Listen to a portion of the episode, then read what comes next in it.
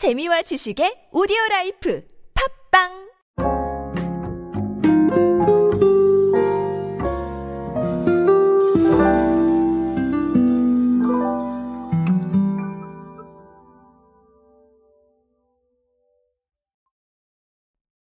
탄산음료 시장은 생각보다 굉장히 뜨겁습니다.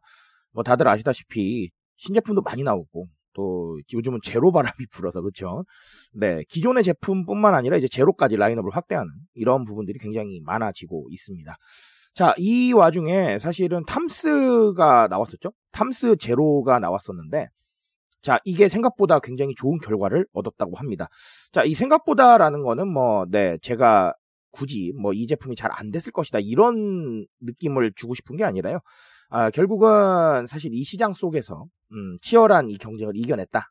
이렇게 보시면 되겠습니다. 자, 어쨌든 어, 탐스제로 어떤 결과 얻었는지 한번 알아보도록 하겠습니다.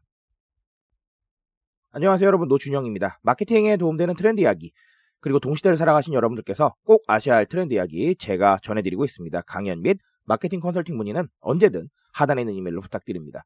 자, 탐스가 탐스 제로로 다시 나왔죠. 이게 지난해 3월 말에 나왔습니다. 근데 올해 5월까지 통계를 한번 봤더니 월 평균 615만 캔이 팔렸다고 합니다. 아우, 예, 돌풍이라고 할 만하죠. 자, 그리고 누적 판매량 기준으로는 약 8,600만 캔이 판매됐다고 하는데요. 자, 이게 5월까지 기준으로 아, 공식적으로 발표한 거니까 지금은 훨씬 더 많이 팔렸을 겁니다.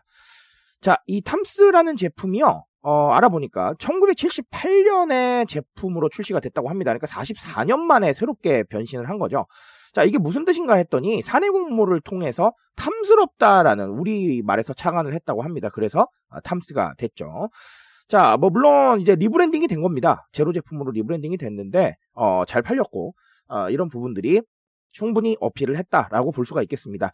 자, 아, 제가 말씀드리고 싶은 건 뭐 광고 열심히 했잖아요. 그리고 모델도 있고, 자 그런 상황이다 보니까 이 마케팅 활동도 많은 영향을 줬을 겁니다. 자, 근데 마케팅 활동만 보고 무조건 구매하지는 않잖아요. 자, 그런 부분들을 좀 생각을 해봐야겠다라는 겁니다. 어, 사실은 그래요. 저는 뭐 헬시 플레저 말고는 이걸 해석할 만한 부분이 없지 않나라고 생각을 합니다. 아, 제 주변에 제로 제품만 보면 싫어하시는 분들이 많이 계세요. 자, 이게 무슨 얘기냐면 아니 먹을 거면 그냥 먹지 왜 제로를 먹어 이렇게 얘기를 하시던데 어, 저도 솔직히 말하면 아주 동의를 안 하지는 않습니다. 어느 정도까지는 동의를 하는 것 같아요. 근데 어, 저는 정말 탄산음료를 많이 좋아하는 사람이기 때문에 강연 끝나고 시원하게 한 잔 마시면 그게 정말 행복하거든요.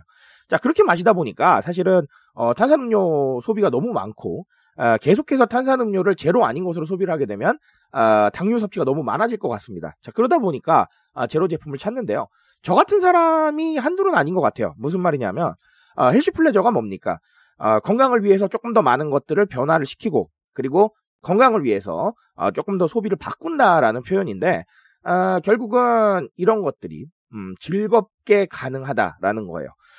사실 우리가 어, 건강을 챙긴다라고 하면 어, 조금 표현이 죄송하지만 딱히 맛있어 보이는 느낌은 아니잖아요.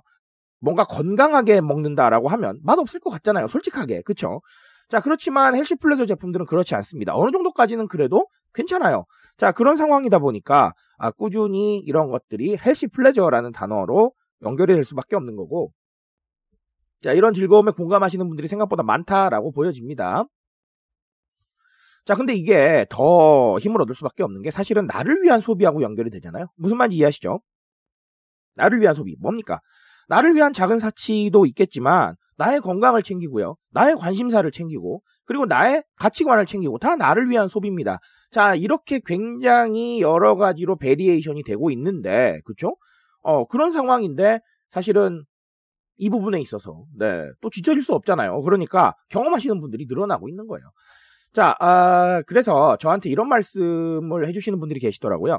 이거 언제까지 될 것 같아요? 네, 이런 말씀을 또 해주시던데, 저는 어느 정도까지는 유지가 될 거라고 생각을 합니다. 이미 healthy pleasure에 익숙해진 분도 계시고, 그리고 기왕이면 나의 건강에 조금 더 도움되는 걸 소비하고 싶어 하시는 분들도 많아요.